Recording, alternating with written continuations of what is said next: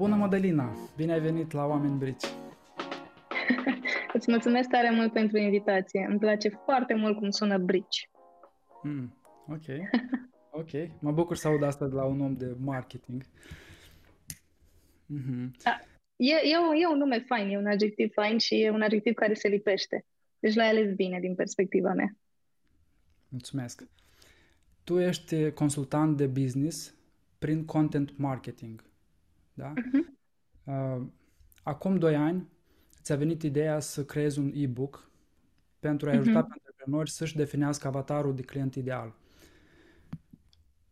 Fiind deja în momentul acela în domeniul consultanței, lucrând cu alți antreprenori, sunt curios de la ce probleme, de la ce dureri ale antreprenorilor ai pornit tu în a crea acest e-book. Mm. Contextul a fost așa. Eu foloseam e-book-ul, dar nu-i zicea e-book. Era lista mea de întrebări atunci când începeam să lucrez cu cineva. Și foloseam de prin 2017. Uh, pe atunci eram freelancer mai mult pe partea de copywriting, dar mă ajuta această listă de întrebări și la copy. Um, de-a lungul timpului am tot folosit instrumentul ăsta, dar eu nu ziceam nimănui, știți, eu am această listă de întrebări, eu foloseam discuțiile mele cu antreprenorii sau în proiectele în care lucram, foloseam în acele discuții de lămurit ce avem de făcut pe marketing aceste întrebări. Iar apoi a venit pandemia în 2020 și am zis ce aș putea eu să fac într-un context în care toată lumea trece printr-o incertitudine extraordinar de mare, să dau din ce știu în așa fel încât să nu fiu eu blocker, adică să nu fac doar webinarii sau programe în care să adun oamenii să fie separat de prezența mea. Și am zis, da, dacă dau eu lista de întrebări, dacă o dau fără să o cizelez prea mult, mai pun câteva explicații despre cum să folosești întrebările și atât, cum ar fi. Uh-huh. Um, și am scris, îmi amintesc că am scris e-book-ul pe balcon, când aveam voie să ieșim de casă, eram în carantină. și l-am scris pe scurt, nici nu știu, mai mult de 30 de pagini cred că n-avea, și l-am scos în lume. Și în momentul în care l-am scos în lume, raționamentul meu a fost legat de întrebarea ta privind problemele. Mm-hmm. Foarte mulți antreprenori nu o să știe ce să facă în această situație.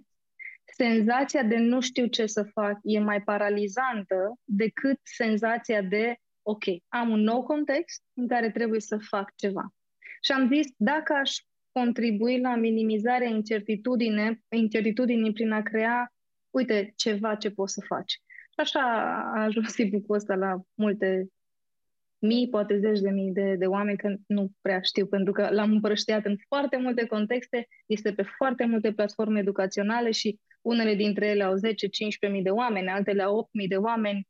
Nu știu dacă e corect să zic că toți au văzut din acele platforme, dar multe, multe persoane au ajuns să folosească e-book-ul ăsta, mai complet, mai incomplet, dar sper eu le-a fost de folos. Mm-hmm. Ok. Ok. Deci, pentru tine în bold a fost uh, sentimentul ăsta de incertitudine și senzația că nu știu ce să fac în situația în care ne-am pomenit cu toții. Mm-hmm. Da, și cred că în, într-o, într-o situație de criză și mai ales când piața se răstrânge, uh, scade cererea, da, perimetrul posibilităților se restrânge, e cu atât mai important să fii și mai specific și mai nișat pe ceea ce oferi și cui te adresezi. Mm-hmm.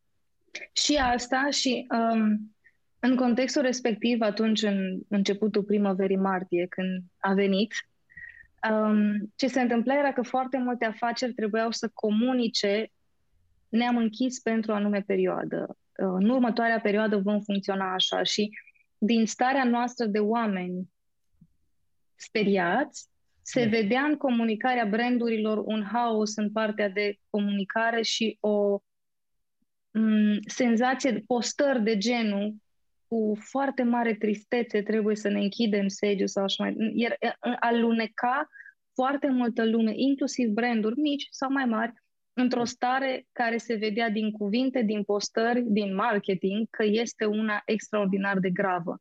Și atunci m-am gândit, ok, este, într-adevăr, este grav, nu știm unde duce, nimeni nu-și închipuia că va duce la ce a dus, Mm-hmm. Dar nu ne ajută foarte mult dacă disperăm și dacă, nu doar că disperăm ca emoție, dar o mai și comunicăm atât de vehement în social media. Și atunci am început să fac postări super scurte online despre uite cum să comunici în următoarea perioadă. Zi asta, dar nu zi asta. Folosește fraze scurte, fraze lungi. Gândește-te la cum poți să comunici cu clienții care deja te cunosc prin e Am început să dau tips and tricks, că nimeni nu avea nevoie de strategie atunci, eram mult prea în emergency, ca să ne gândim la și o strategie pentru această situație. Nu, eram pe tactici, tips, tricks, hai să trecem de fiecare zi. Mm-hmm. Și am început să dau snippets din astea mici și în partea de tot oferind aceste snippets au venit întrebări. Um, întrebări care erau la nivelul la care eu mă gândeam, dar de ce vin aceste întrebări? Voi nu aveți avatar de client, voi nu știți cine vă este avatarul de client și cum îi arată viața, cum comunici unei mame care dintr-o dată trebuie să și lucreze și să și stea cu un copil acasă mic, care înainte mergea la creșă, acum nu mai merge. Toate mhm. nuanțele astea pentru mine erau de ce nu știe lumea cine este avatarul de client, pentru că dacă știi cine este avatarul de client, ți-e mai ușor să-ți închipui cum reacționează la contextul respectiv avatarul. Dacă eu știu că am avatarul pe care l-am menționat adineauri, pot să-mi închipui cum arată acasă la el. Dar ce observam din felul în care comunicau, ceea ce vedeam eu pe social media era că era o discrepanță foarte mare în brand și cine este principalul avatar al brandului și de asta parcă nu se pupa comunicarea brandului cu cine credeam eu sau mi se părea că ar putea fi potrivit să fie avatar. Um, așa că toate tips and tricks-urile care se vedeau la mine pe Facebook se combinau cu ce am pus în acel e-book pe care am și ales să-l dau gratuit tocmai în speranța că în tot tăvălugul respectiv o să-l și ia lumea să-l folosească. Mm-hmm. Nice. Te-ai făcut util într-un context în care era mult uh, haos, incertitudine, frică. Te-ai făcut util. Asta mi-am dorit. Asta mi-am dorit, da. Mm. Sper că mi-a și ieșit, adică sper că, stați, că le-a fost util oamenilor și în acel context. Sigur că de-a lungul anilor am, au fost oameni care mi-au zis că așa a fost. Nu știu cât de mult din dorința mea de a minimiza senzația de copleșală am reușit, dar cu siguranță senzația de ok, măcar e ceva de făcut. Asta cred că a ajutat în multe, multe situații. Mm-hmm. Da.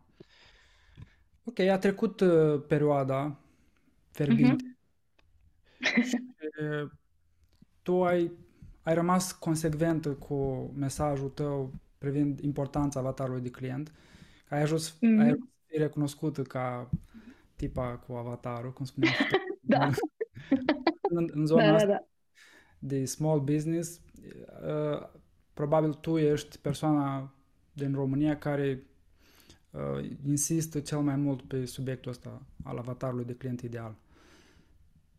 Nu știu, nu știu cum se măsoară asta, știi? Deci n-aș ști să zic dacă da sau nu, dar într-adevăr, atât de mult am vorbit despre asta în ultimii ani, încât uh, cel puțin dacă intri la mine pe profil clar, din două, trei scrolluri îți dai seama că fata asta numai despre avatar vorbește și content marketing și așa mai departe. Deci da, n-aș vrea să-mi asum ideea de cel mai din România, că nu știu cum se măsoară, dar da, e adevărat, am vorbit mult despre asta. Mm-hmm. Ok. Uh, ți-am spus și înainte să începem înregistrarea că o idee care mi-a rămas uh, în minte după ce am ascultat podcastul la care ai fost tu invitată este următoarea. Dacă înțelegi avatarul de client, faci bani. Da? Și asta este o, o promisiune puternică, uh, dincolo de contextul de la început de pandemie, unde dădeai niște tactici, niște instrumente pentru oameni ca să, să-și gestioneze anxietățile și temerile. Um, este asta mesajul chei din spatele eforturilor tale de, de a comunica pe acest subiect? Este mesajul de marketing, da. okay. adică mesajul care se vede, pentru că așa cum ai spus și tu înainte să, să începem să înregistrăm, are direct reward-ul pe care îl caută oamenii dar combinat ceea ce este în afară, ce vreau să comunic legat de, da, dacă ai un avatar, poți să faci bani, respectiv să economisești bani, pentru că nu te mai împrăști în 5.000 de direcții. Asta ar fi cumva uh, mai detaliat un pic, dar mai există o nuanță. Um, în momentul în care faci avatarul și în momentul în care îți iei timp să faci ordine în business, ordinea este cea care generează, de fapt, bani. Numai că, așa cum ai spus și tu, e nevoie să formulezi mesajele ca să ai un trigger pe care vrea să-l asculte audiența și după aceea, după ce ai captat atenția, așa și fac, după ce captez atenția, vorbesc despre această ordine. Deci da, mi se pare că avatarul de client este un instrument care da. te ajută să faci ordine, iar ordinea care se generează legat de planuri de dezvoltare, planuri de business, uh, planuri de marketing, strategia de marketing, ordinea asta generează câștigurile financiare pentru afaceri mici și medii. Dacă mai adaug la asta ideea că atunci când ai o afacere mică la început de drum sau medie, care cât de cât e stabilă, dar nu are o cifră de afaceri extraordinar de mare, e datoria ta să fii atent la cum cheltui resursele.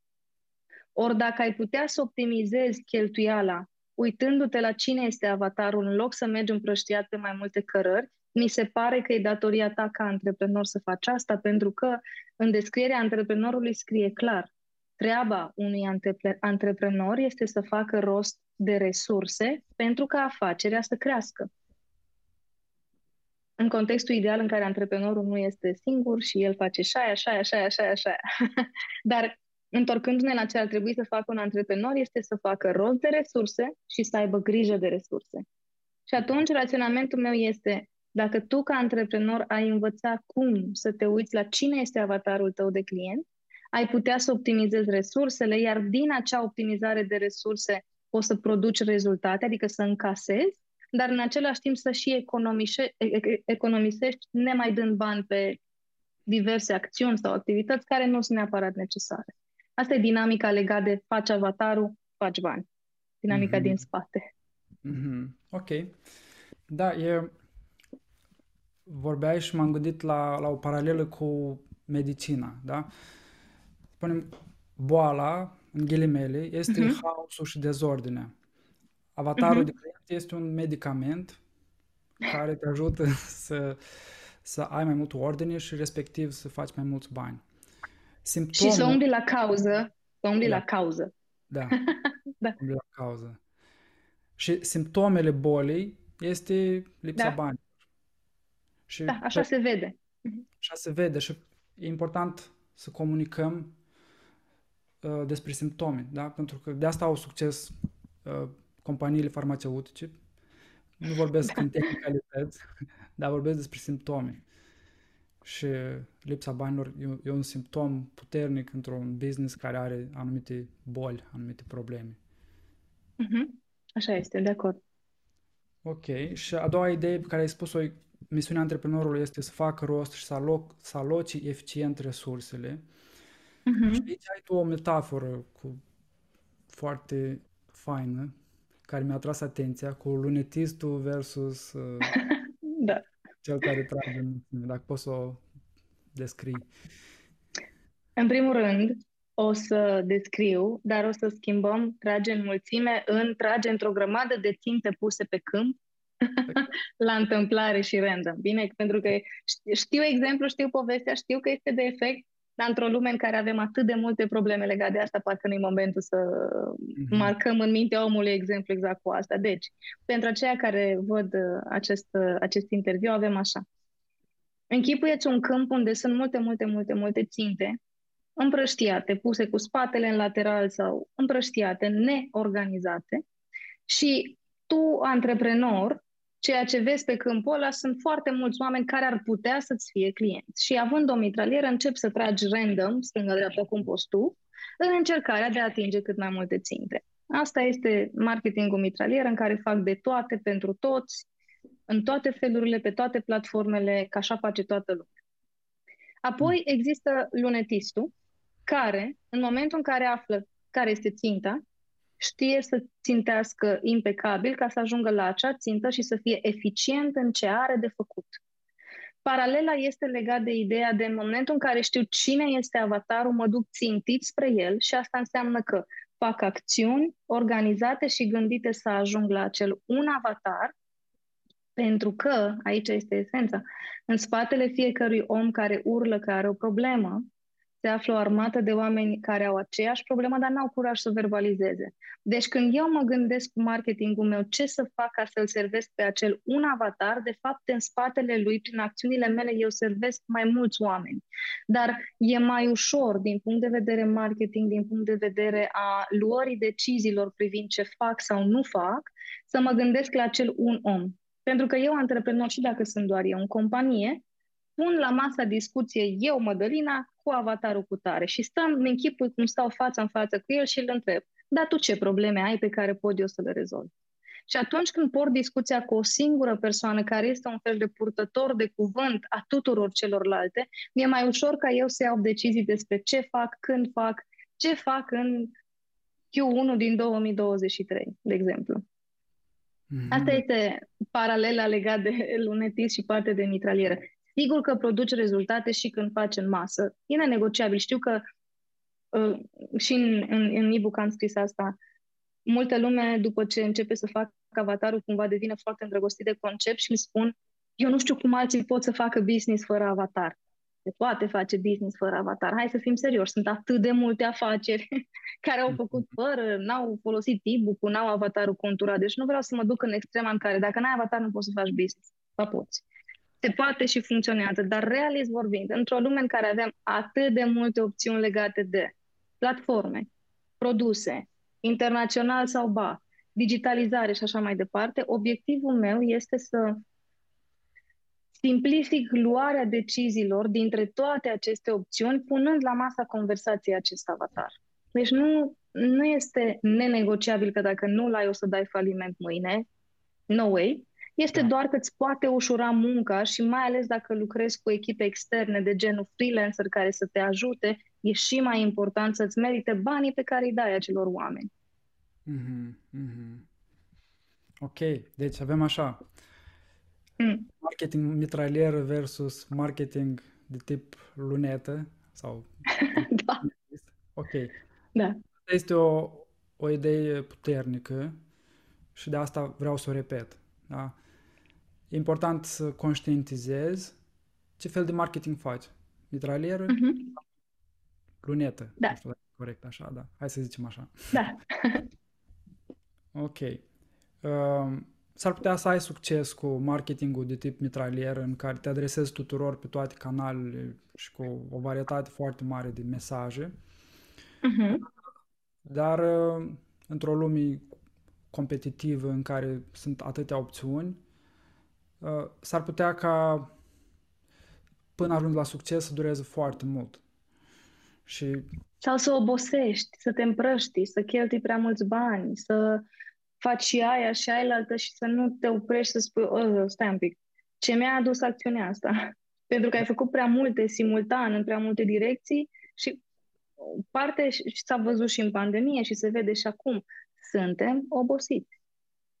Da. Suntem obosiți pentru că ne împrăștiem atenția și spațiul mental în 5.000 de direcții. Unu și doi, mai și suferim financiar tocmai pentru că ne împrăștiem în 5.000 de direcții.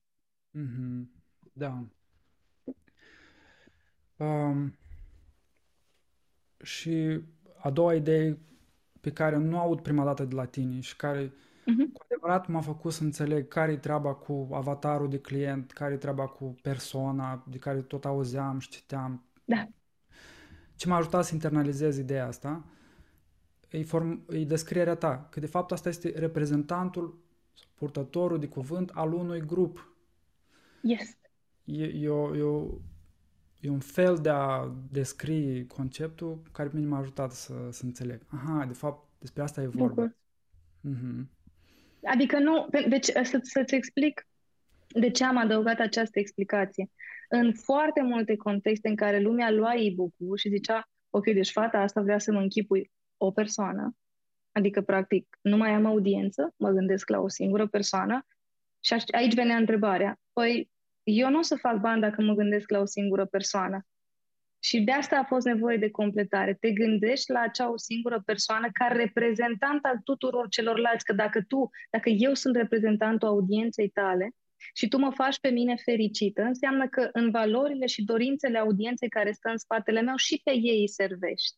Dar ca să, tu, să te poți gândi la o audiență de 10.000 de oameni și ce vor ei, inclusiv în, o să dau acum un exemplu, în negocierile sindicale există un reprezentant mulțimii pe care sindicatul respectiv o reprezintă, care vine și vorbește în numele tuturor.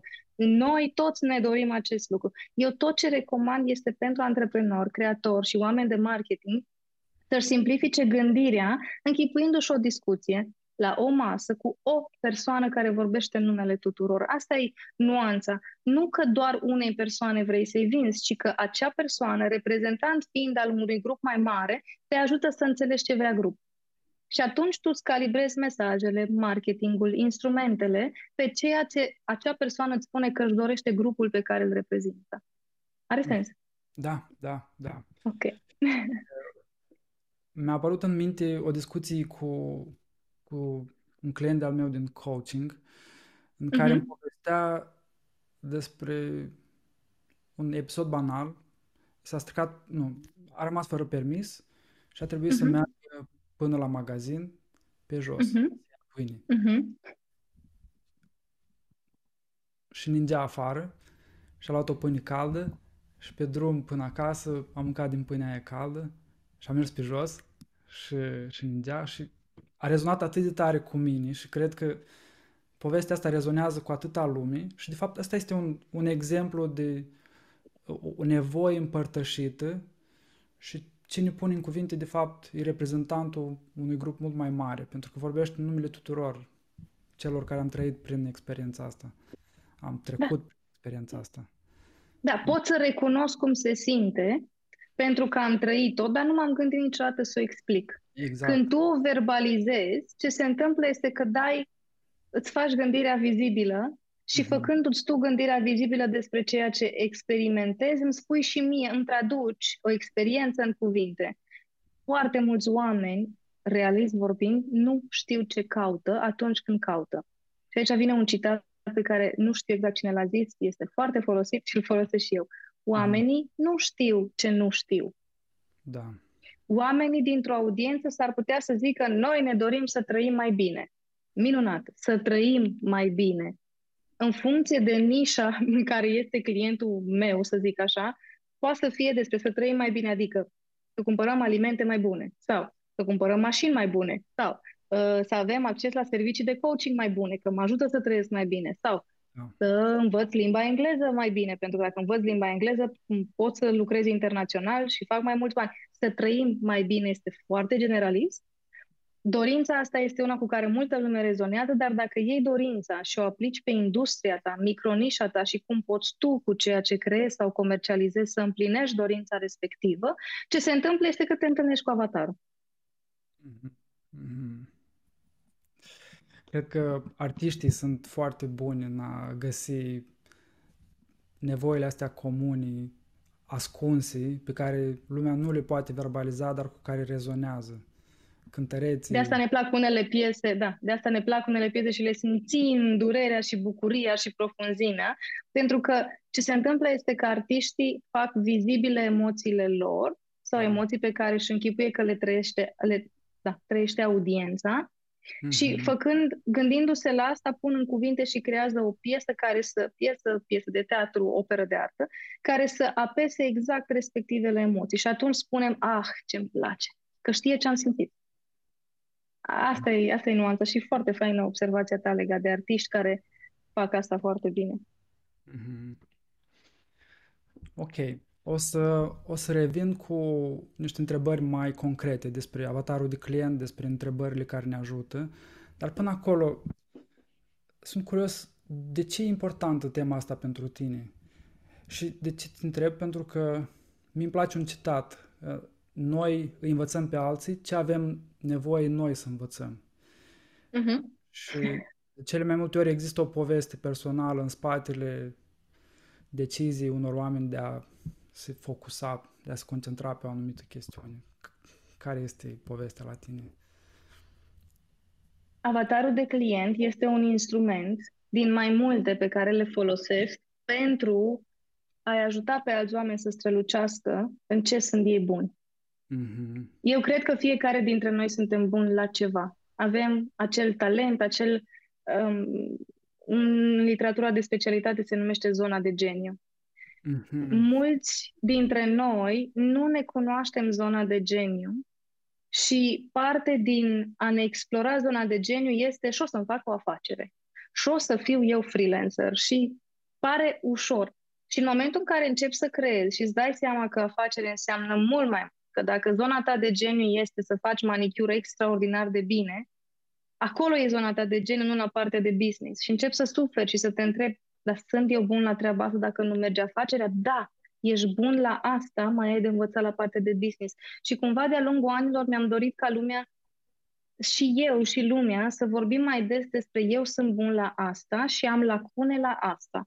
În locurile în care oamenii au lacune, de cele mai multe ori, faptul că îmi dau seama că nu sunt bun la treaba asta, îmi șifonează cealaltă parte.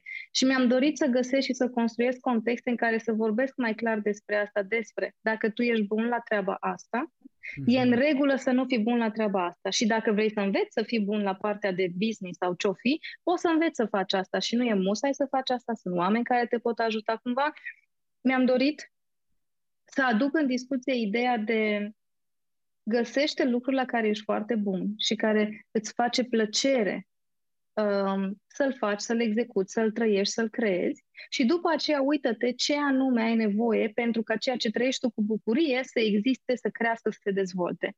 În să existe, să crească, să se dezvolte, eu am creat niște instrumente care să-i ajute pe oameni să, să-și împlinească ceea ce îi bucură și povestea vine tocmai din asta. De-a lungul anilor n-am știut cum să strălucesc fără să deranjez. Am avut foarte multe contexte în care era certată ideea de ești prea tare în evidență, um, ai opinii mult prea, ești prea ferm în opinii. Um, era ideea asta de strălucești prea tare, nu mai fă. Și nu-mi place. Și pentru că am, am început să mă întreb cine mai simte ca mine?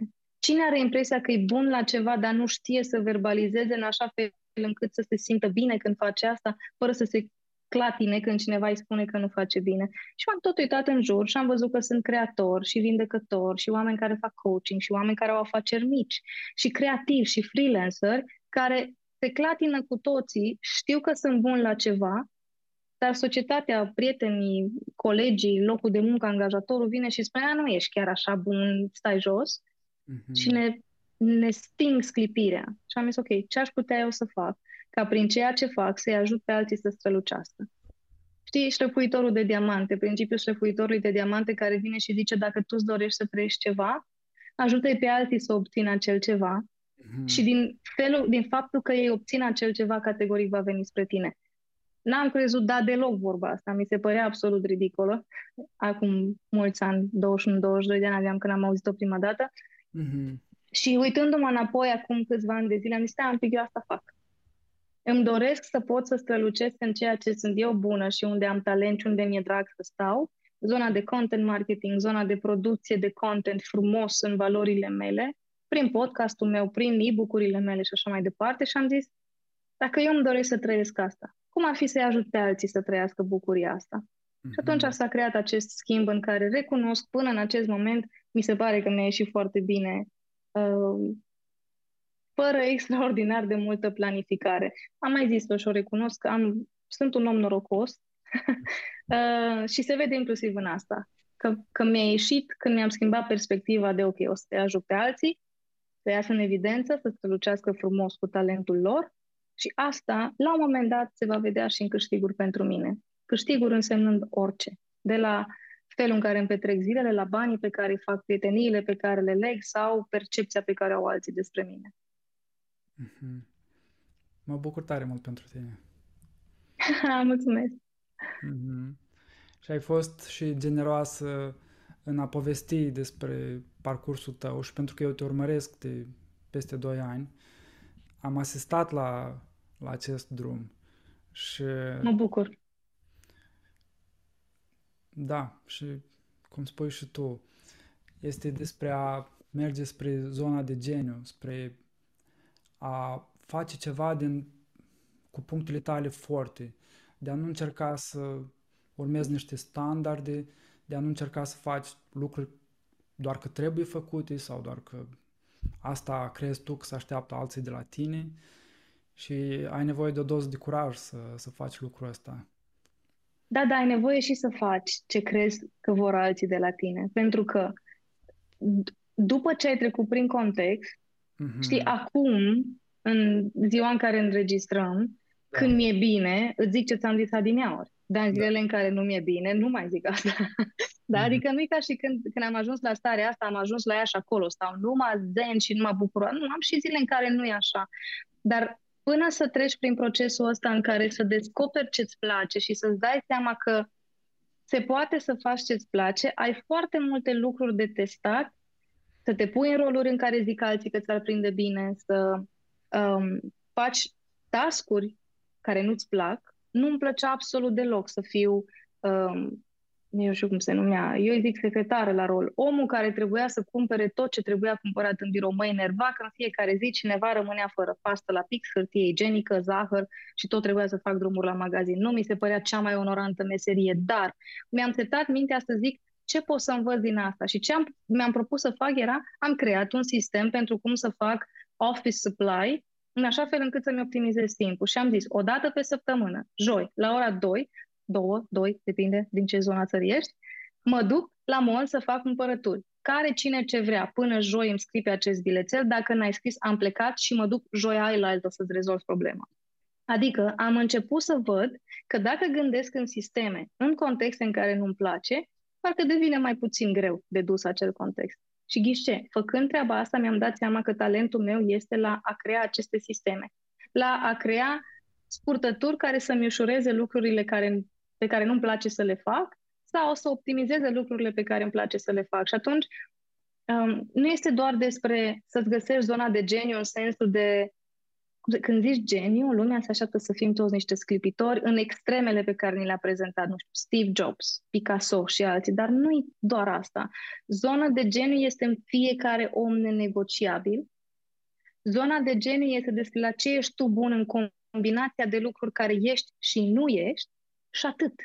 Și în momentul în care începi să o trăiești, vin alți oameni și spun, bă, ești genială cum faci lucrurile. Și când auzi prima dată, zici, hm, eu nu m-am gândit că e genial, dar dacă spui de fapt așa, că așa îi. E genial felul în care cineva vopsește părul clientelor sale, e genial felul în care un antreprenor a gândit planul de business. Este. Dar n-am fost învățat să ne gândim așa, noi am fost învățat ce genial. Genial era Einstein și atât. Da? Și atunci, în momentul în care mă uit la parcursul meu, după ce am trecut prin ce am trecut, da, pot să zic că e fain să faci uh, doar ce-ți dorești tu și ce-ți place. Nu, există niște situații în care limitele, standardele, societatea te obligă să fii și când te obligă să fii în ele, înveți niște lecții. Mai trebuie să le vezi. Da. Și dacă le vezi, după aceea poți să ajungi să trăiești din ce vrei tu să faci. Dacă nu le vezi, o să stai atât de mult în acele contexte care simt că te strâng, până când la un moment dat, a, ok, deci lecția este să nu mă mai enervez că trebuie să fac cumpărăturile pentru birou, ci mai degrabă să optimizez procesul. Na bun, asta cu optimizarea îmi place. Great. Mm-hmm. Mm-hmm. Ok. Deci, să te raportezi la toate experiențele, experiențele prin care ai trecut, chiar dacă au fost experiențe în care ai făcut ce trebuie, uh, ca la o sursă de învățare da? Nu ștergi dacă e o experiență care nu ți-a plăcut, care ți-a dus frustrare, poate. Nu o ștergi cu buretele, pentru că există ceva acolo, un punct foarte da. pe care ți-l poți lua, o resursă și poți integra astăzi în ceea ce faci. Mm-hmm. Eu nu sunt, nu sunt coach sau terapeut, am doar ani de terapie făcuți de mine pentru mine cu ajutorul altora, dar ca să știu ce vreau în viață, uneori pot să fac o listă cu ce nu vreau. Da. Mm-hmm. Foarte mulți oameni caută asta. Trebuie să-mi dau seama ce-mi doresc de la viața mea. Ok, dacă nu-ți dai seama ce-ți dorești și ți-e greu să cauți, poate că încep de la ce nu-ți place și ca să-ți dai seama ce nu-ți place, trebuie să fii pus în contextele în care te-a pus societatea, în care simți că te-a obligat societatea și să spui asta nu mai vreau. Uite, asta cu să mă da. duc eu la birou de la ora aia la ora aia, nu mai vreau. Ok, și pun pe lista asta, nu vreau, nu pun, dar dacă nu vreau asta, ce trebuie să fac ca să nu trăiesc, știi? Adică contextele care ne constrâng, uneori ne obligă să găsim soluții ca să nu mai simțim starea respectivă. Și ne da. ajută. Da. Da. Eu, de exemplu, acum sunt departe de zona de geniu, pentru că îmi bate soarele în față. Jordan, care se ocupă de editare, o superitare pe mine. Dar asta este. Și luând ultima ta idee, să testezi da. lucruri și să îți dai seama cel puțin că nu vrei acel lucru, cred că se da. aplică da. și în cazul avatarului de client ideal. Cum uneori nu știi, pur și simplu, sunt întrebări la care, întrebările pe care tu le propui, uh, pe care și eu le-am descărcat 2 ani în urmă, m-am apucat cu mult entuziasm, uh, dar m-am uh, împotmolit la un moment dat. Și le-am lăsat... fata asta să-i răspund eu la atâtea detalii. Lasă-l încă. Nu era vorba despre întrebări, cred că era vorba despre momentul în care mă aflam și exact cum spui uh-huh. tu, am avut nevoie de 2 ani de zile în care să fac diferite chestii, să lucrez cu diferiți oameni, de la corporații la freelancer și, și așa mai departe, pe diferite teme, uh, ca să pot să ajung în punctul în care, da, ok, acum sunt mult mai pregătit să răspund la întrebările astea, să-mi aleg un avatar de client ideal, pentru că cel puțin am o listă cu posibil clienți pe care nu-i vreau. Deja uh-huh. am, am îngustat. Minunat. Uh-huh. Da, da, și da, este așa cum spui tu. Um, am eu o glumă pe care o zic când vorbesc despre avatarul de client. Atâta timp cât avatarul tău de client este un om viu, da. el se va schimba. Și dacă el se va schimba și tu te schimbi ca afacere. Poate că anul ăsta nu ai în grila ta de servicii cu tare serviciu, dar la anul, pentru că ai făcut tu niște pregătire, spui, o, acum sunt pregătit să scot acest serviciu în față. Bun, deci trebuie să cizelezi avatarul de client sau să mai adaug altul diferit pe lângă ceea ce aveam deja. Um, multă lume când e vorba de avatarul de client consideră că e o alegere pe viață, știi, gen ne căsătorim for life. Ai luat un avatar, cu el rămâi, dar nu este așa. Avatarul este un pilon în business care are voie să se schimbe și să se modeleze în funcție de cum se dezvoltă afacerea și viziunea ta. Da. În momentul în care tu, ca antreprenor, creator, vindecător, freelancer, te gândești, eu vreau să scot în lume asta. Bun, ca tu să ai o afacere, e nevoie ca cineva să cumpere. Acest cineva pleacă de la avatarul de client ca să-l cauți. Cum poți să-ți închipui viziunea o să-ți închipui și avatarul dacă încă nu ai clienți. Și o să-ți închipui avatarul, o să începi să faci marketing pentru el, o să înceapă să vină spre tine acel avatar și o să-ți dai seama că nu-ți place, cum a fost la tine. Ok, n-am comunicat pentru acești oameni, au venit spre mine, nu mi-a plăcut. Și atunci te întorci din nou la analiza ta, a viziunii tale. Și viziunea ta va genera un alt avatar. Și tot așa, până când la un moment dat viziunea și avatarul se vor alinia cu tine. Îmi place de omul ăsta, îmi place să lucrez cu el și îmi susține viziunea. Și acolo se așează lucrurile și încep să construiești o afacere mai stabilă, dar da, este despre încercare și eroare. Mm-hmm. Mm-hmm. Ok. Um, care sunt principiile de marketing din spatele instrumentului ăsta pe care îl prezinți tu, avatarul de client? Mm. Multe, dar multe sunt din psihologie, din psihologia consumatorului. Da. Um, în primul rând, cred că ce mi-am dorit să fac cu instrumentul este să umanizez clientul. Okay. Pentru că în atât de multe contexte legate de marketing, clienții sunt numere sau procente. Da. 75% dintre. Ok, da. cât sunt ăștia? 10.300 de oameni care au 10.300 de vieți, care au mult, mult, multe, multe, multe, multe contexte diferite. Adică cumva umanizarea asta contează mult. De ce mi-am dorit să fac asta? E pentru că dacă tu umanizezi oamenii care cumpără de la tine, te umanizezi și pe tine. Și mă întorc la dorința mea legată de să ne trăim cu toții potențialul și lucrurile care ne aduc bucurie. Da?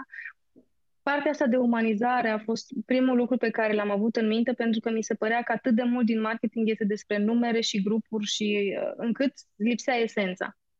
Deci partea de umanizare a fost prima, prima idee. Um, apoi au fost contextele legate de felul în care consumatorii iau decizii. Și aici m-am uitat la foarte multe aspecte legate de oameni care iau decizii din frică, oameni care iau decizii ca să-și împlinească niște dorințe, mm-hmm. oameni care aleg să facă cumpărături doar în momentul în care îi frustrează ceva. Adică până când nu mă enervează la maxim, nu mhm. o să acționez. Ok, ce-mi spune asta? Um, uitându-mă la felul în care oamenii se gândesc sau ce anume din psihologia unui client declanșează căutarea, decizia de nou bun, trebuie să găsesc o soluție pentru această situație, s-au adăugat tot felul de nuanțe legate de ce are nevoie să știe psihicul uman ca să poată să ia o decizie legată de un produs sau serviciu. Are nevoie să știe lucruri. Și acest să știe lucruri se poate împlini în momentul în care ne folosim de content marketing, îmi dai content, îmi dai informație pe care, uh, digerând-o, să încep să adaug la ceea ce nu știu, mă întorc la ideea, oamenii nu știu ce nu știu, așa da. că eu le dau informații care să le completeze lacunele mentale legate de produsul, industria, serviciile mele, care completare să-i ajute să ia o decizie de cumpărare mai rapidă. Asta e da. cumva sistemul și de asta întrebările din e-book sunt foarte mult legate de psihologia clientului, um, mai mult decât despre, nu știu, um, cum să-ți dai seama care este orașul potrivit din țară în care să faci reclame în funcție de venitul, pe, venitul mediu pe cap de locuitor. Ok, poți să iei și parametrul ăsta, dar mai mult mi-am dorit să creez prin e-book contexte în care creatorii să se gândească la psihologia clientului, da. pentru că tot ce facem legat de achiziții și cumpărături se bazează pe emoții și psihologie. Asta stă în spatele întrebărilor de acolo, iar apoi am cizelat întrebările, mai ales în a doua ediție a, a, a e-book-ului.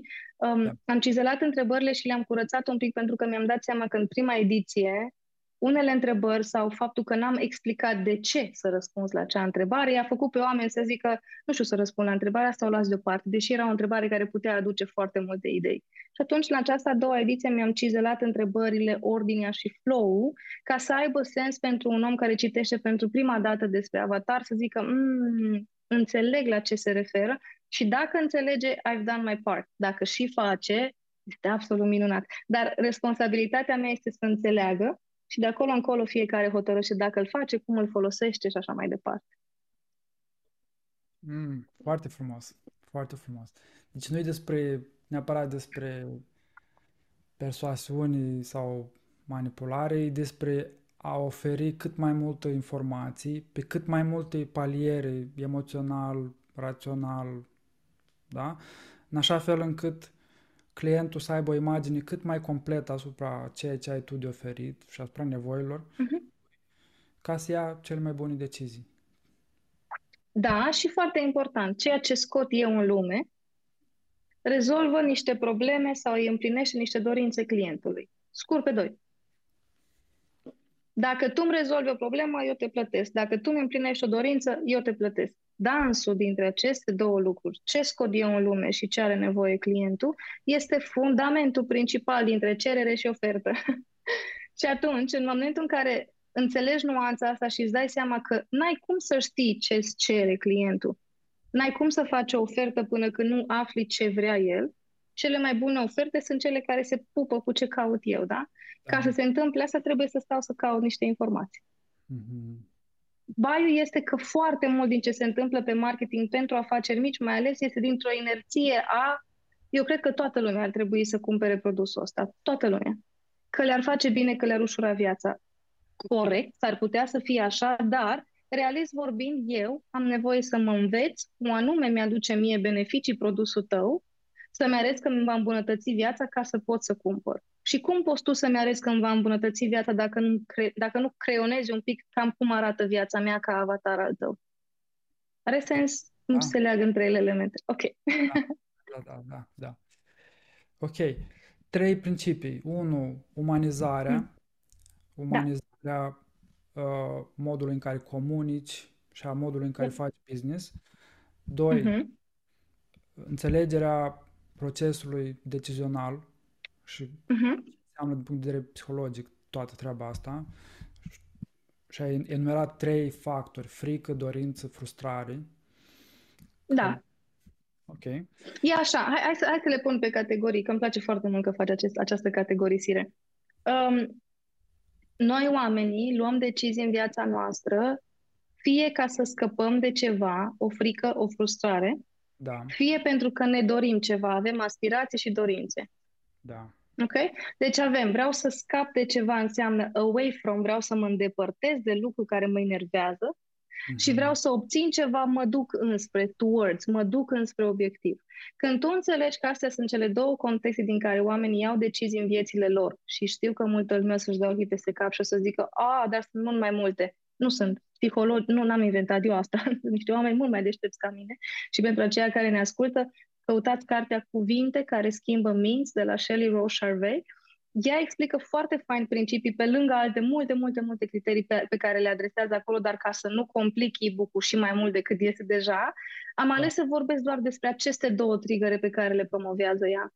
Și în momentul în care tu înțelegi că omul care îți dă banii pe ceea ce tu vinzi vrea să lase în urmă ceva ce îl frustrează, enervează sau vrea să rezolvi o frică, o problemă, sau vrea să dea banii ca să obțină ceva nou, să-și împlinească o dorință, să uh, ajungă la o aspirație pe care o avea de mult, înțelegând aceste două nuanțe, felul în care comunici este ca să comunice ideea de pot să-ți rezolv această problemă, o să scap de această frică dacă îți faci avatarul de client folosind e-book sau o să ajungi să ai ordine în business ca o dorință pe care tu ai să-ți meargă mai bine afacerea.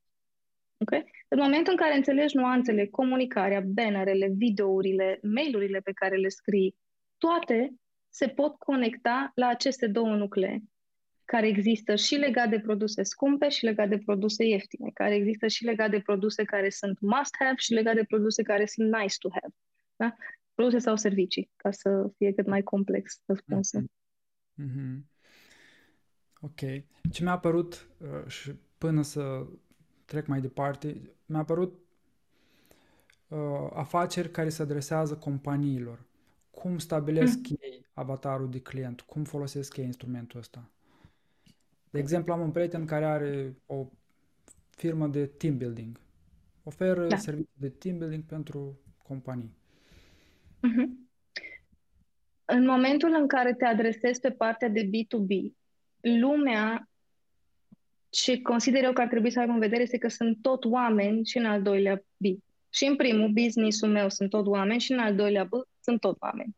Și atunci, chiar dacă tu vinzi servicii pentru o companie care să facă traininguri pentru oamenii lor, da. tot cu niște oameni vei vorbi de acolo și trebuie să te gândești cine sunt oamenii Managerul echipei, în cazul în care e o echipă mai mică, sau omul de HR care are task de la șeful lui să facă ceva să fie mai bine echipă, da. Ok? Și atunci când tu te gândești cine sunt oamenii ăștia care trebuie să caute soluții la să facem să fie echipa mai fericită, mai închegată, mai, mai, mai, tu, creator al acelor produse, comunici cu el.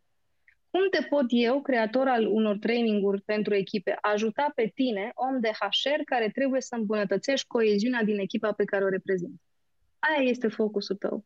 Diferența când apare partea de B2B este că procesul decizional legat de achiziție este mult mai lung. Adică uneori mult mai mulți oameni trebuie să vadă oferta, să accepte oferta, să dea ok-ul pe ofertă până să cumpere. Dar când îți amintești că în linii mari e tot despre oameni, doar se schimbă felul în care livrezi, dacă aș lucra unul la unul cu tine să, și aș vorbi și aș vrea să-ți vând ție un produs, ar fi destul de simplu. Când e B2B, trebuie să fac o prezentare PDF, să susțin un pitch, să fac o listă de beneficii, să mă încadrez într-un... E un pic mai lung procesul, dar e tot despre oameni. Da? Deci în momentul în care te gândești la cum să folosești avatarul, Avatarul se folosește în linii mari, aproape la fel, dar instrumentele pe care le construiesc ca să ajung la avatarul din B2B sunt altele. Principiile da. sunt, repet, în linii mari aceleași. Mm-hmm. Ok.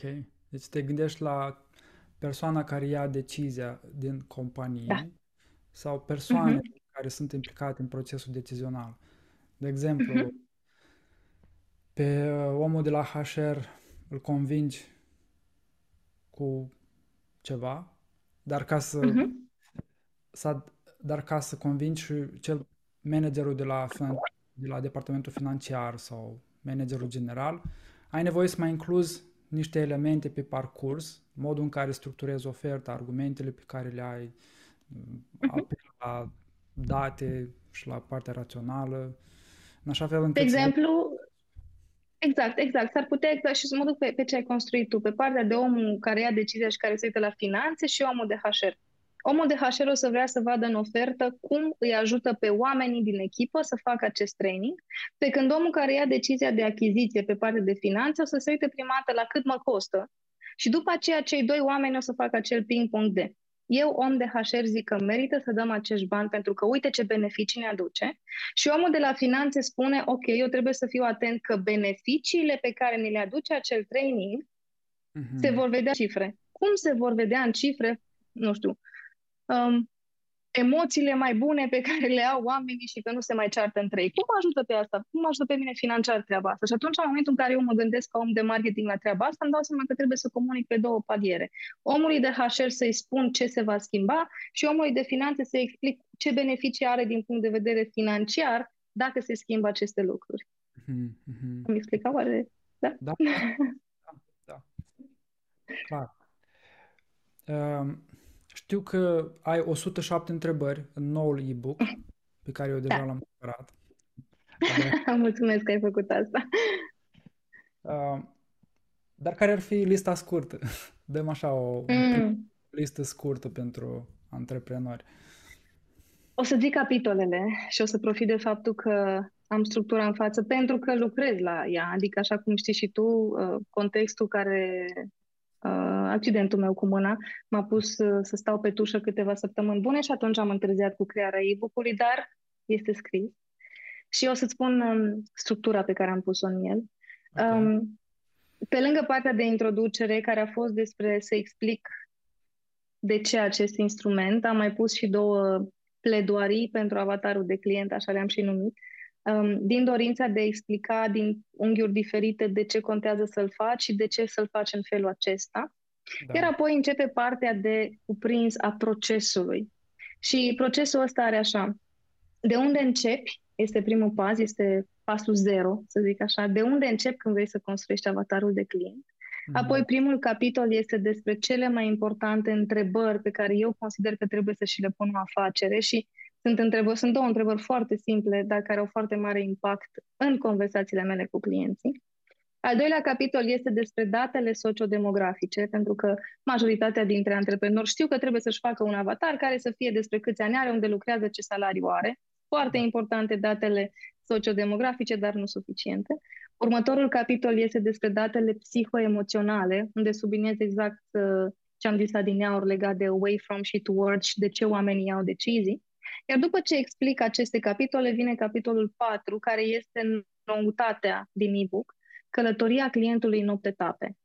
De ce am creat această călătorie? Este pentru că lucrând cu antreprenori în ultimii 2-3 ani de când folosesc e-book-ul așa declarat, uh, mi-am dat seama că nu-și dau seama unde să folosească răspunsurile la aceste întrebări. Și atunci am zis, ok, ceva ce eu văd la nivel macro și mi-e natural pentru că folosesc de atâția ani instrumentul, trebuie explicat mai clar. Și am creat acest al patrulea capitol care este despre călătoria clientului în 8 etape, complet nou, cred că într-un singur context sau două am vorbit despre călătoria așa cum am pus în e-book.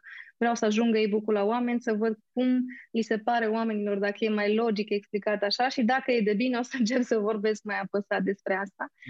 După călătoria clientului am scris despre localizarea avatarului, adică unde găsesc avatarul de client și în offline și în online și cum să mă uit la, la aceste informații. Iar al șaselea capitol este despre relația avatarului cu cei care sunt competiția ta. Um, cu foarte mare accent pe ideea de relație, pentru că eu nu mă uit la competiție în sensul de hai să ne luptăm și să ne certăm. Iar ultimele două capitole sunt um, capitolul 7. Ce faci cu toate aceste multe răspunsuri? Pentru că, așa cum ai spus și tu, sunt 107 întrebări paranteză, mai multe, dar le-am numărat doar pe cele principale, ale ajutătoare, nu le-am mai numărat că ieșau prea multe și nu mai cumpăra nimeni e că erau mult prea multe întrebări, așa că rămân între noi, dar sunt un pic mai multe.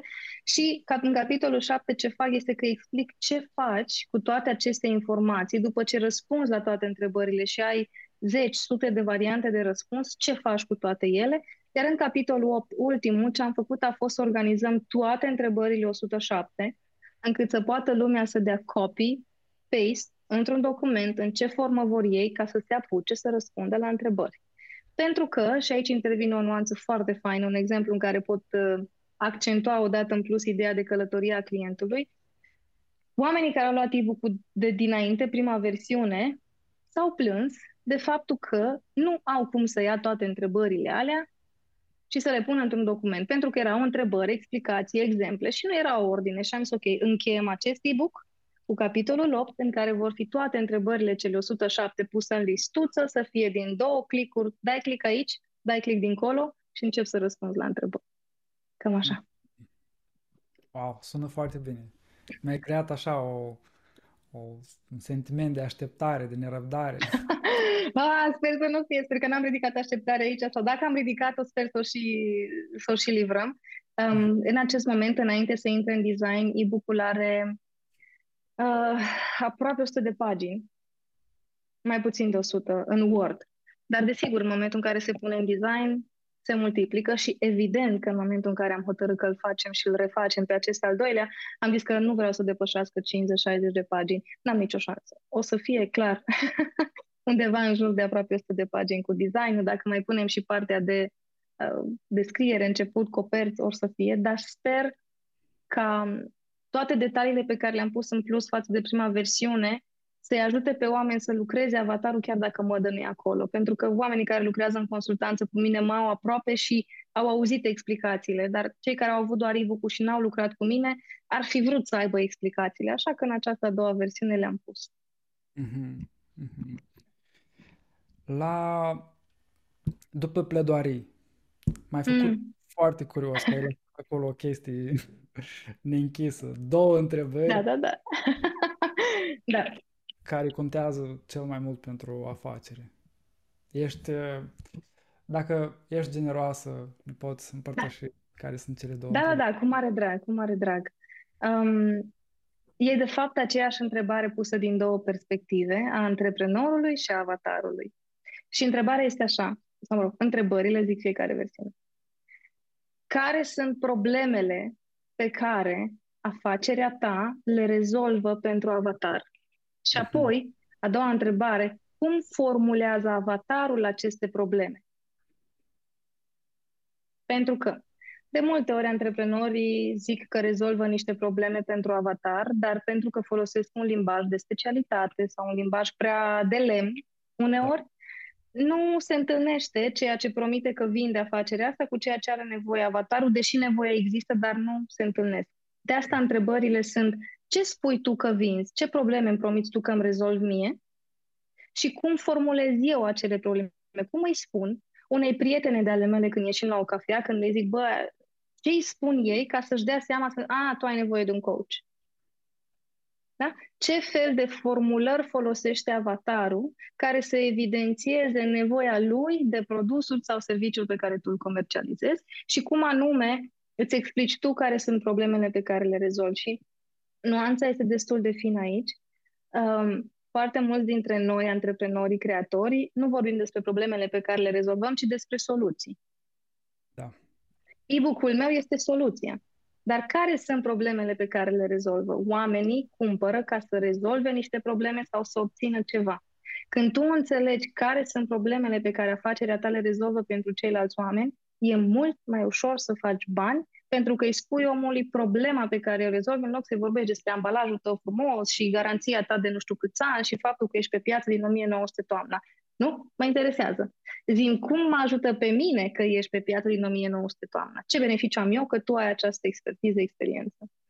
Mm-hmm. Și de asta e foarte important, sunt foarte importante întrebările, pentru că dacă fiecare dintre noi am sta o oră, două, să facem o listă cu, de regulă, în programul intensiv în care fac avatarul cu mai mulți antreprenori, le dau să scrie cel puțin 15 probleme pe care le rezolvă.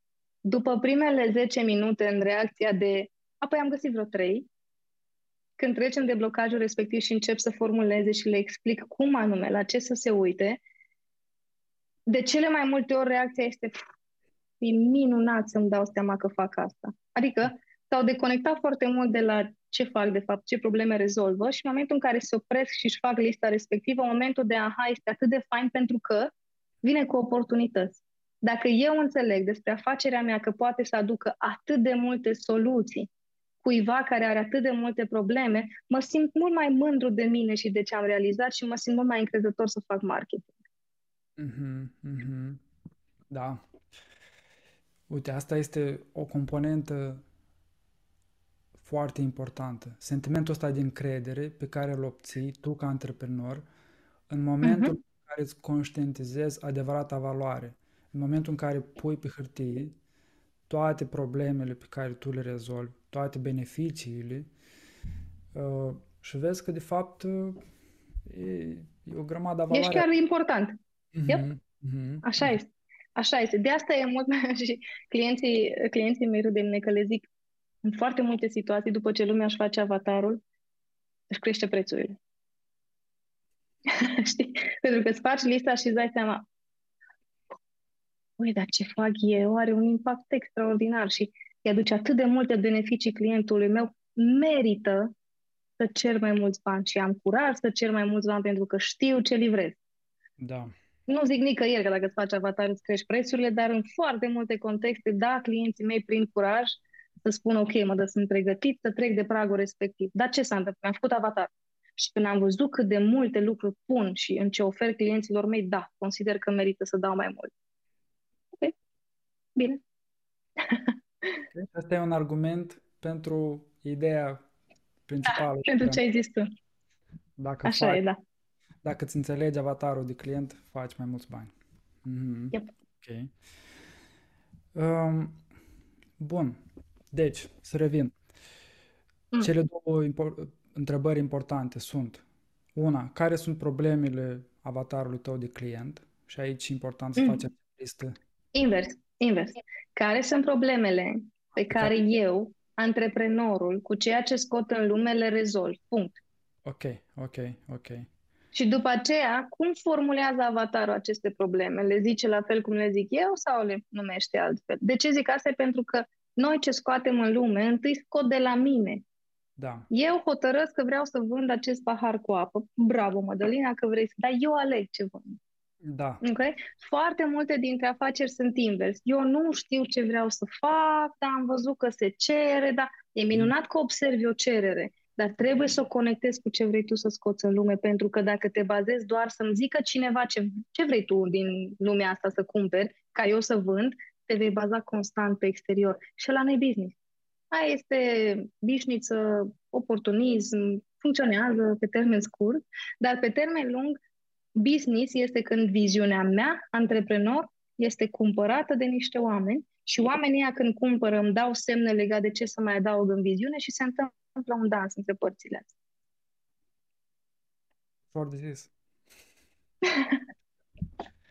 da, bine și da, asta este idealul.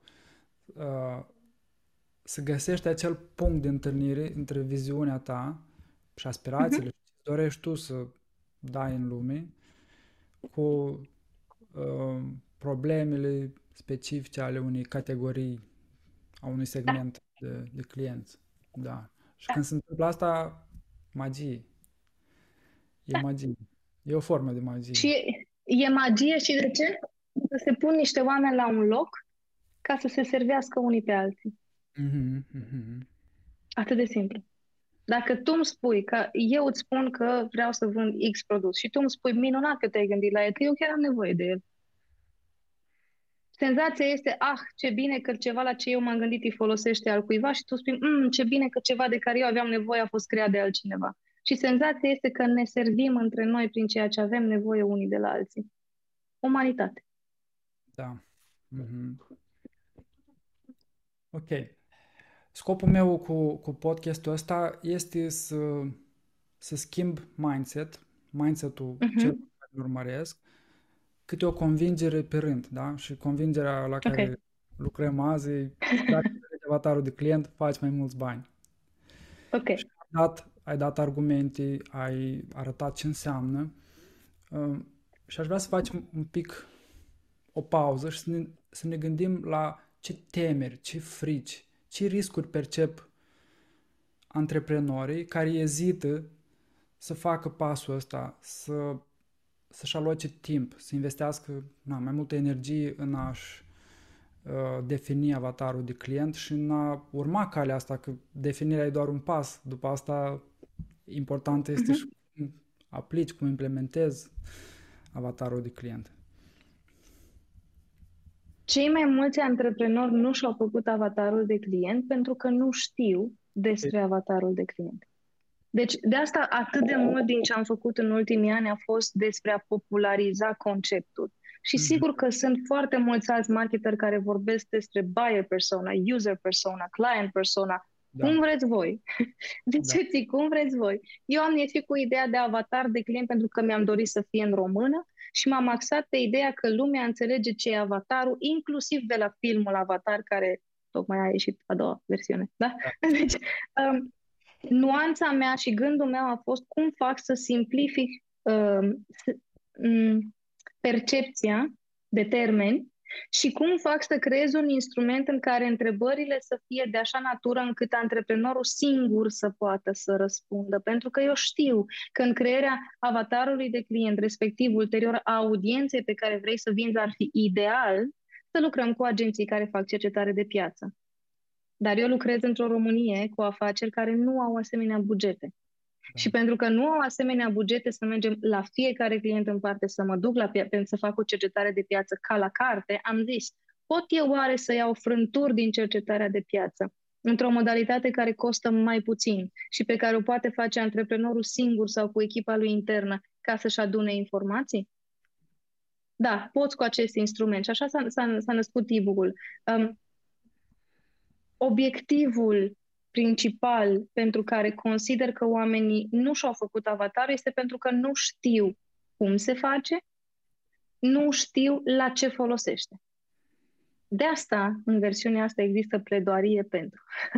Da. pentru că obiectivul meu este să popularizez ideea că este un pilon în business. Nu da. este parte din marketing avatarul, este parte din strategia de business. Da. Pentru că întâi fac avatarul și după aceea, după ce am viziune, model de business, pentru cine este această afacere și produsele și serviciile mele. Astea patru sunt nenegociabil de lămurit și după aceea fac marketing. Foarte mulți oameni consideră că avatarul de client apare doar în departamentul de marketing, dar poate să apară extraordinar și ar fi ideal să apară în departamentul de creare de produs. Da. Pentru că când, atunci când tu te gândești la vreau să fac acest pahar, trebuie să te gândești la cine îl va folosi, la ce îl folosește.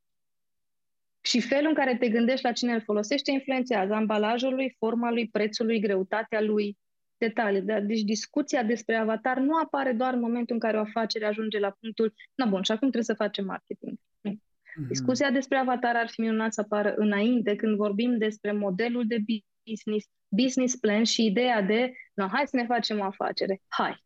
N-ai o afacere decât în momentul în care cineva cumpără de la tine. Cine? Ăla e avatarul, respectiv audiența. Mm-hmm. Ai spus că sunt patru elemente la strategia de business. Viziunea, modelul de business, avatar și încă ce? Produsele și serviciile.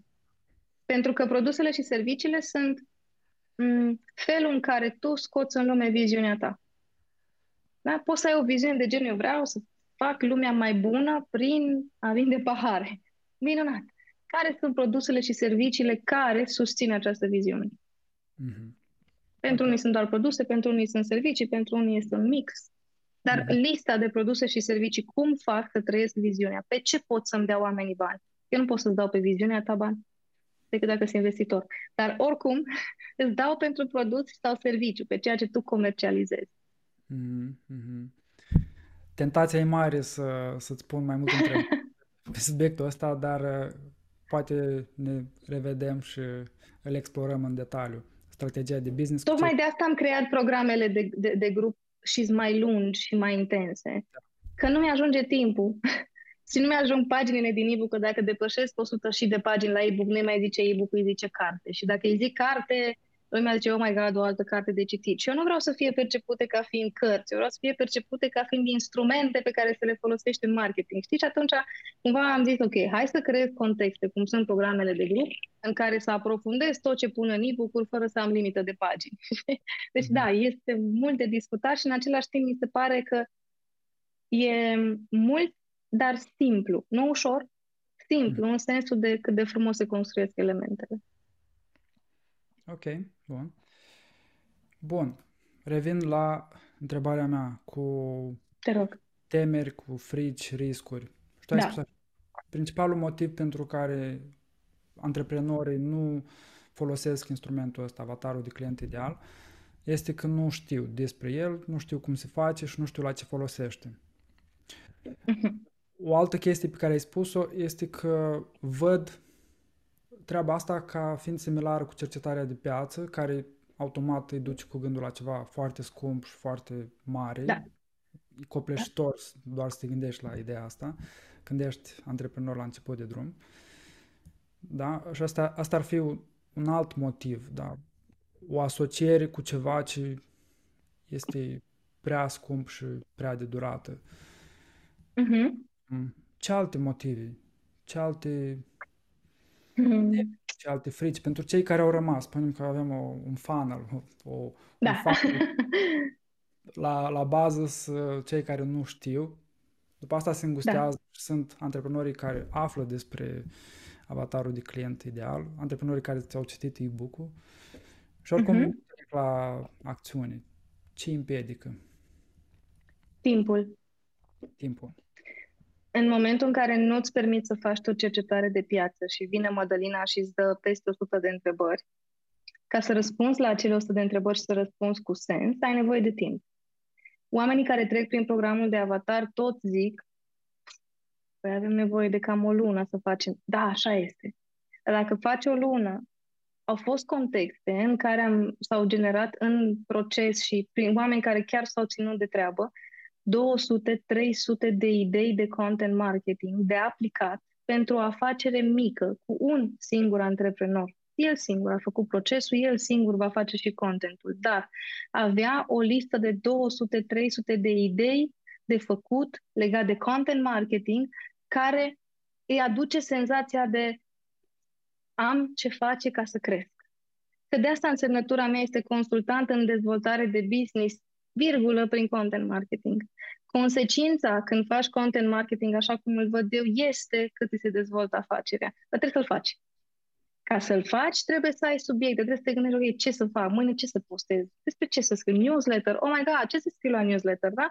Toate ideile astea pot să reiasă când faci avatarul, dar antreprenorii nu alocă timp să facă treaba asta și în principal nu alocă timp pentru că de-a lungul ăstor trei ani n-am reușit suficient de clar să pun legătura între timpul ăsta merită investit pentru că îți aduce return on investment așa. Am vorbit, dar nu suficient de clar, de asta în această a doua versiune mi-am dorit să explic și mai punctual, de asta am accelerat cu programele de grup, tocmai ca să pot să iterez pe ideea asta de se traduce în bani.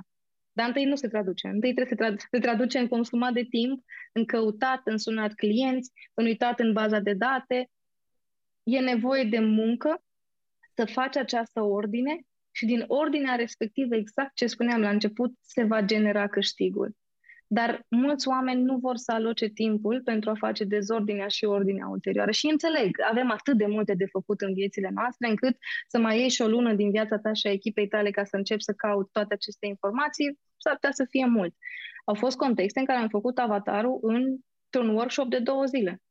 Dar am avut acces la tot ce am vrut eu să am acces. Dăm date de acolo, dăm date de acolo. Au fost contexte în care n-am reușit să avansăm cu avatarul trei săptămâni pentru că ce voia antreprenorul nu se pupa cu ceea ce zicea echipa de customer care.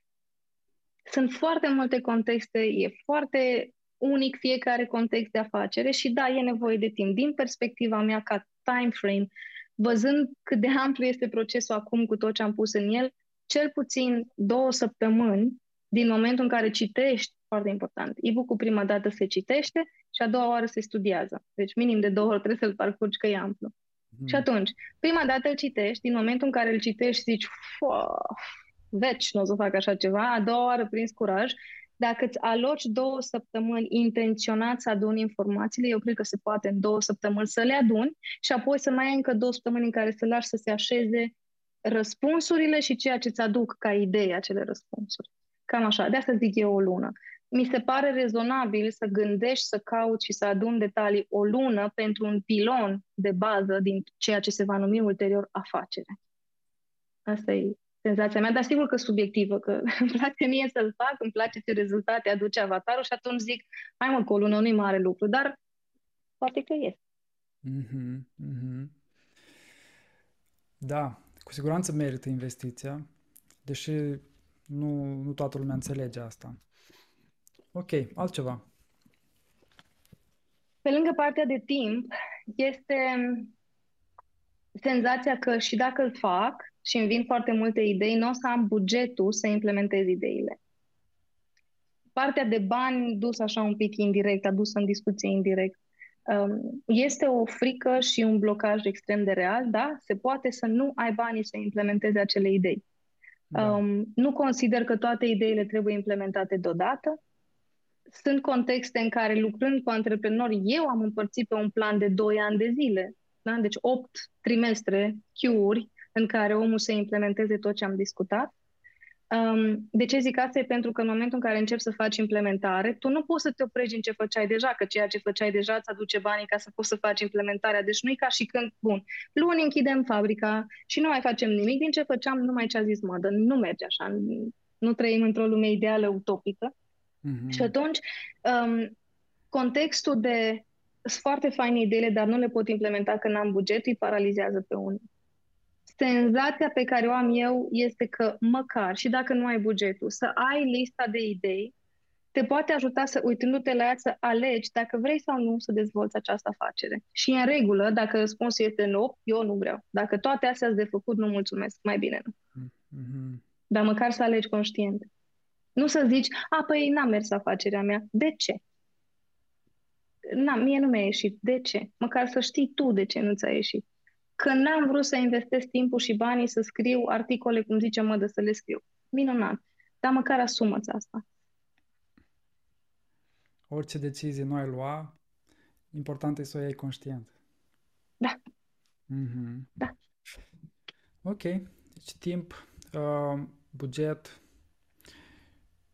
și beneficiul ăsta concret pe care tu l-ai adus, mi se pare un punct de pornire important ok, e prea departe uh, ideea asta de a genera mai mulți bani, de a avea mai mult succes, dar concret, dacă aloci timpul ăsta, o să generezi cel puțin idei de content marketing și o să ai mai multă da. claritate da. și o să ai o structură da. și o coerență. Da. Deja ai un beneficiu good enough pentru, pentru start care trebuie să fie convingător. Da, numai că nu toată lumea consideră că această ordine se traduce în bani. În mm. business suntem învățați să traducem totul în bani. Da. Și atunci, în momentul în care exagerezi și duci lucrul în extrem, Mădălina, dar cum se traduce în bani faptul că tu ai înregistrat acest podcast? Direct? Nu pot să-ți spun. Indirect, cu siguranță contribuie la vizibilitate credibilitatea brandului meu, cu siguranță faptul că tu ai fost atât de amabil să mă inviți la tine acasă și în comunitatea ta are beneficii pentru mine. Dar sunt puțini antreprenorii care să fie deschiși la genul ăsta de ok, ok, ok, bag banii ăștia, bag timpul ăsta, cum fac să măsor ce mi-aduce? Atât de obsedați suntem de ideea de măsurat și e bine să fim, să măsurăm cât mai mult, mm-hmm. dar să înțelegem că unele acțiuni de marketing nu se măsoară atât de direct. Și uh, un exemplu personal legat de brandingul meu personal este podcastul meu.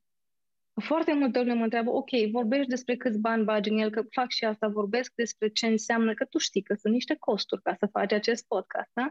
Și vorbesc în programele mele în care pun podcastul Thinking Made Visible ca instrument de content creation, produs media care creează content, vorbesc despre cât mă costă și automat când zic cât mă costă, vine întrebarea, și câți bani ai scos?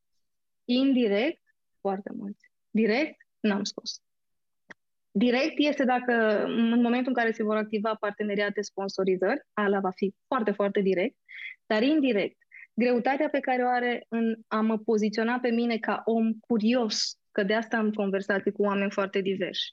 Uh, impactul pe care îl are legat de numele meu și faptul că lumea îl găsește, faptul că mi-aude vocea, faptul că mă aude vorbind și își dă seama despre îmi place energia ei sau nu îmi place energia ei. Toate astea contribuie la bunăstarea mea ca brand. Dar matematic vorbind, s-ar putea ca pe foaie un analist financiar să zică nu e bine ce faci. Și nu l-aș contrazice. Din perspectivă financiară, nu l-aș contrazice. Din perspectivă de gândire pe termen lung, om de marketing, uh, senzația asta de plăcerea mea de a construi încet, dar așezat, are sens. Mm-hmm. Deci, senzația asta e ceva pe care trebuie să o antrenezi, să, să-ți dai voie să ai contexte în care investești timp, uneori și bani, chiar dacă în mod direct nu vei avea câștiguri, dar vor avea un impact în mod indirect. Mm-hmm. Ok. Ce-mi place la tine este că uh, faci podcastul ăsta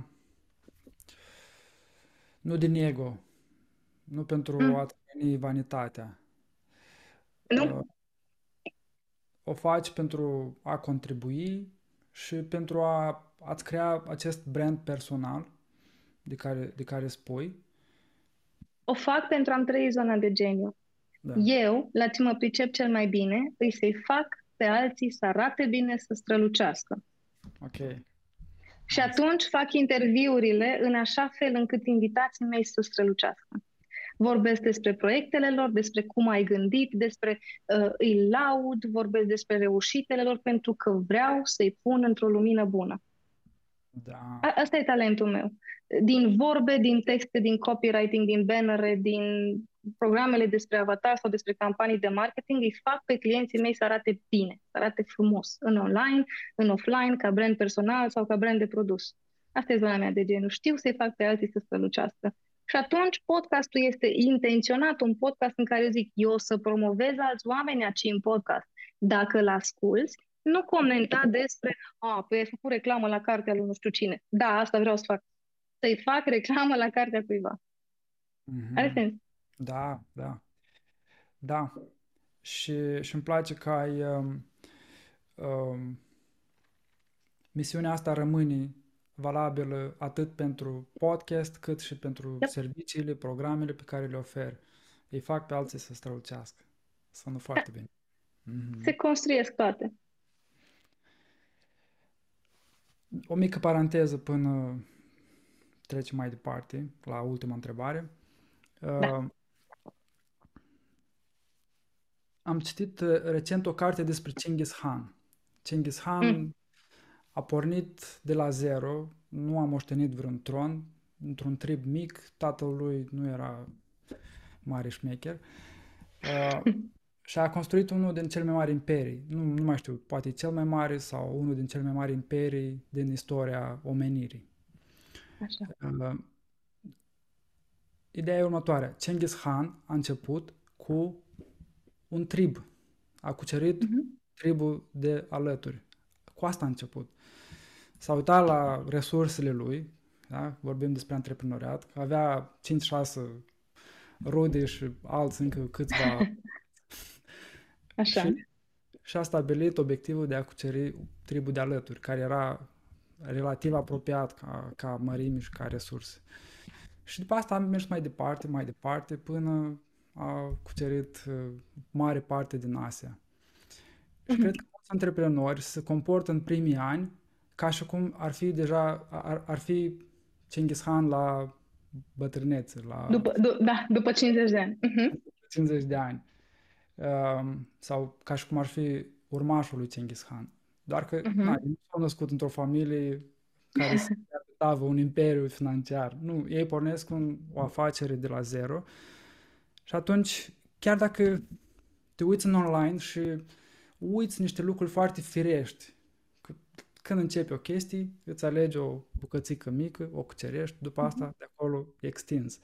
Și cred că avatarul de client ideal te ajută să stabilești cu ce începi, da? ce, ce vrei să cucerești mai întâi. Cucerești în ghilimele, nu, da. nu rău. Și după asta de acolo poți extinde, poți, uh, poți dezvolta noi produse, noi servicii, poți adăuga noi segmente de piață, noi avatare de client. Dar tot da. începi cu tribul de lângă, cu ceva ce îți stă în putere. Și totul începe cu a face odată procesul cap-coadă. Că și el, când a făcut odată, prima dată înainte să facă, a zis, de unde încep? Când mm-hmm. a mhm. făcut și a înțeles, ok, am avut experiența, uite ce am făcut bine, uite ce am făcut rău, în timp și-a cizelat talentul și eticheta de a fi un foarte bun cuceritor este un antrenament. Exact cum spui și tu, una dintre problemele pe care și eu observ și și eu am trăit-o, ne comportăm ca și când am fi în anul 7 al afacerii noastre și noi suntem în anul 2. Ne dorim cifră de afaceri de anul 7, dar mindset-ul de anul 2 pentru că antrenamentul pe care mi-l aduc toți cei șapte ani mă formează pe mine. Eu devin în proces și pentru că eu devin, afacerea devine. Știi? Da. Problema este asta, că încercăm să sărim etape și încercăm să sărim etape fără să ne amintim că Și afacerile pe care le facem sunt tot despre călătoria noastră pe pământ. Da. Eu fac ce fac pentru mine ca om. Se întâmplă ca afacerea să fie un instrument pentru bucuria, fericirea și bunăstarea mea, plus lecțiile pe care mi le aduce acest context. Pentru foarte mulți oameni, afacerea nu este instrument, afacerea este totul. Ea mă folosește pe mine ca instrument. Dar nu e așa. Afacerea este o resursă, eu sunt o resursă pentru afacere. Când îți amintești treaba asta, poți să-ți dai seama și de momentele în care spui, ok, mă opresc, nu mai vreau să dau din resursa Mădălina pentru această afacere, că am obosit. O perioadă mă opresc. Știu că va suferi afacerea, pentru că eu resursă mă opresc, dar e în regulă. Sunt ok să suferi afacerea pentru că eu am nevoie să mă adun, să-mi iau concediu, să plec în vacanță. Dacă n-am uitat asta, pe bune, contextul de antreprenoriat ar putea fi unul de dezvoltare personală și este oricum unul de dezvoltare personală, de vindecare emoțională și de maturizare. Pentru mm-hmm. unii dintre noi se întâmplă asta conștient, pentru alții se întâmplă din inerția faptului că ai făcut niște greșeli foarte mari și trebuie să găsești soluții și atunci te maturizezi automat că trebuie să înveți să rezolvi problemele. Da. Se întâmplă maturizarea, important e să alegi cum, în procesul ăsta, te bucuri de el. Și ce preț plătești? Da, întotdeauna. Mm-hmm. Pentru că prețul s-ar putea să fie uneori un stres foarte puternic, relațiile cu ceilalți și alte lucruri de genul ăsta. Da. Da, îmi place viziunea pe care ai propus-o și acum, pe final, să lăsăm oamenii cu un call to action. Care sunt cei mai mici pași cu care pot începe? ce, ce propui tu? Care sunt câțiva pași mici cu care poate începe cineva, în așa fel încât să nu îi se pare copleșitor tot ce am vorbit noi acum și tot drumul mm. ăsta? Uite, n-am vorbit despre ceva, dar legat de call to action, asta e ceva ce mi-ar plăcea să las. Da. Îi încurajez pe cei care caută să-și găsească, chiar dacă sunt acum antreprenori deja, chiar dacă nu sunt, chiar dacă se gândesc că le-ar plăcea să facă asta sau le place foarte mult să fie angajați. Ce încurajez este să caute resurse și teste de orice fel de personalitate în care cred sau nu cred, care li se par prostii sau nu și să le facă pe toate și să citească rezultatele care ies de acolo. Știu că unele sunt instrumente de marketing, știu, dar sunt unele care sunt de hăt ani în urmă mm-hmm. din, nu știu, astrologia chinezească, mm-hmm. cum sunt coloanele destinului, sau cum este Human Design, care era de dinainte să fim noi cu marketingul pe aici. Da? Când îți faci toate aceste teste și descoperi despre tine informații legate de cine ești și cum ești tu structurat, e mai ușor să-ți găsești zona de geniu. De asta încurajez să-și facă testele oamenii. Pentru că nu trăim într-o societate în care să fim încurajați de mici legat de punctele noastre forte. Suntem mai degrabă certați legat de minusuri. Da. Și atunci când tu ca adult te întrebi oare eu ce ar trebui să fac în lumea asta, uneori răspunsurile vin așa, că ești tu conectat cu intuiția și auzi, alteori ai nevoie să te folosești de instrumente. Există instrumente. Language and Behavioral Profiling, ce ziceam din cartea respectivă, cuvinte care schimbă minți. Mm-hmm. Testul DISC, Human Design, coloanele destinului, toate tot ce găsești tu, testele de 16 personalities, everything, tot ce vrei tu să găsești, fă și ia-ți timp, asta e bio, ia timpul să citești PDF-urile alea care vin și îți dau informații. Sigur că unele sunt generaliste, dar în așa de multe contexte mi-am găsit eu răspunsuri despre mine când am înțeles cum anume sunt formată. Sigur, m-am folosit de acele instrumente ca să aud și să iau din ele lucruri care rezonau cu mine, am lucrat cu specialiști care să-mi traducă ce ziceau PDF-urile alea, că nu le înțeleg pe toate, în așa fel încât să pun cap la cap lucrurile și zic, ok, uite ce făceam natural și n-am știut să observ că făceam natural și uite ce zic testele astea că ar trebui să mai pun pe lângă ce fac natural ca să-mi fie bine. Dacă le combin, ce se întâmplă? Și așa, în momentul în care ești pierdut și nu știi de unde să începi, ce ai de făcut este să cauți instrumente care să te ajute să-ți dai seama ce să începi nu să începi. Că toată lumea când nu știe vrea să înceapă. Nu, nu, nu. Stai un pic și dă seama ce. Și ce ăsta vine de multe ori din ce ești tu. Când îți dai seama că talentul tău este X lucru, întrebarea legată de cum fac să trăiesc talentul respectiv se simplifică. Dar dacă nici nu știi care e talentul, cum faci? Mm-hmm. Și atunci, ca un call to action care să nu aibă legătură doar cu marketingul sau cu antreprenoriatul, asta e ceva ce i-aș încuraja în, în orice rol joacă astăzi, Pentru că te liniștești în tine când, uitându-te la rezultatele testelor, îți dai seama că ceva în mintea ta ar suna și zicea, da, mă, s-ar potrivi asta. Și când vezi că și un test care separat făcut de tine, nu te știe el pe mine, Mădălina din Cluj, să mă știe testul la personal, nu, el își face treaba, e un algoritm gândit într-un anumit fel. Ok. Mm-hmm. Când văd că ceva ce-mi zice mie intuită, dar n-am curaj să ascult, e combinat cu niște teste, niște specialiști, parcă prin curaj. Mm-hmm. Și după ce prinzi curaj, uitându-te la zona ta de geniu, decizi dacă faci o afacere, dacă nu faci o afacere, dacă faci doar un proiect, dacă lansezi un podcast, dacă... Înțelegi? Asta e call to action Caută-te pe tine ca persoană și după aceea când te regăsești, consecințele sunt mult mai naturale, unde consecință poate să fie fac o afacere, nu fac o afacere, mă mut din țară, rămân în țară, fac un podcast, nu fac un podcast. Dar dacă nu pleacă de la tine, vor veni din exterior și în regulă să se întâmple și asta. Numai că la un moment dat, parcă tot aici la noi ne întoarcem și mhm. zicem, bă, oare eu ce vreau pe lumea asta? Eu ce zic e să începem să căutăm proactiv noi ce vrem pe lumea asta. Mm-hmm, mm-hmm. Ok. Deci, înainte de a porni la drum, aloc un pic de timp pentru a te descoperi. Folosește teste care există, sunt gratuite. Dacă ai posibilitate... Răspunde la întrebările de avatar cu tine în minte. Mm-hmm. Care sunt problemele pe care le am eu în viață? Glumesc, dar procesul cam același, știi, conturează-te pe tine exact cum ai contura un avatar pentru afacerea ta la care trebuie să-i găsești slăbiciuni, dorințe, frici, și să-i oferi soluții. Da. Mm-hmm. Ok. Madalina, unde te găsesc pe internet antreprenorii care vor să afle mai mult despre e-book-ul tău și despre programele tale și în general vor să te urmărească, să-ți urmărească contentul? Facebook, da. Oana Madalina Vasiu, Instagram Madalina Vasiu, TikTok Madalina Vasiu, mai există paginile de uh, Thinking Made Visible ale podcastului, unde tot eu sunt, combinat cu echipa de acolo și invitații mei, care Thinking Made Visible există pe aceleași platforme, Facebook, Instagram, TikTok.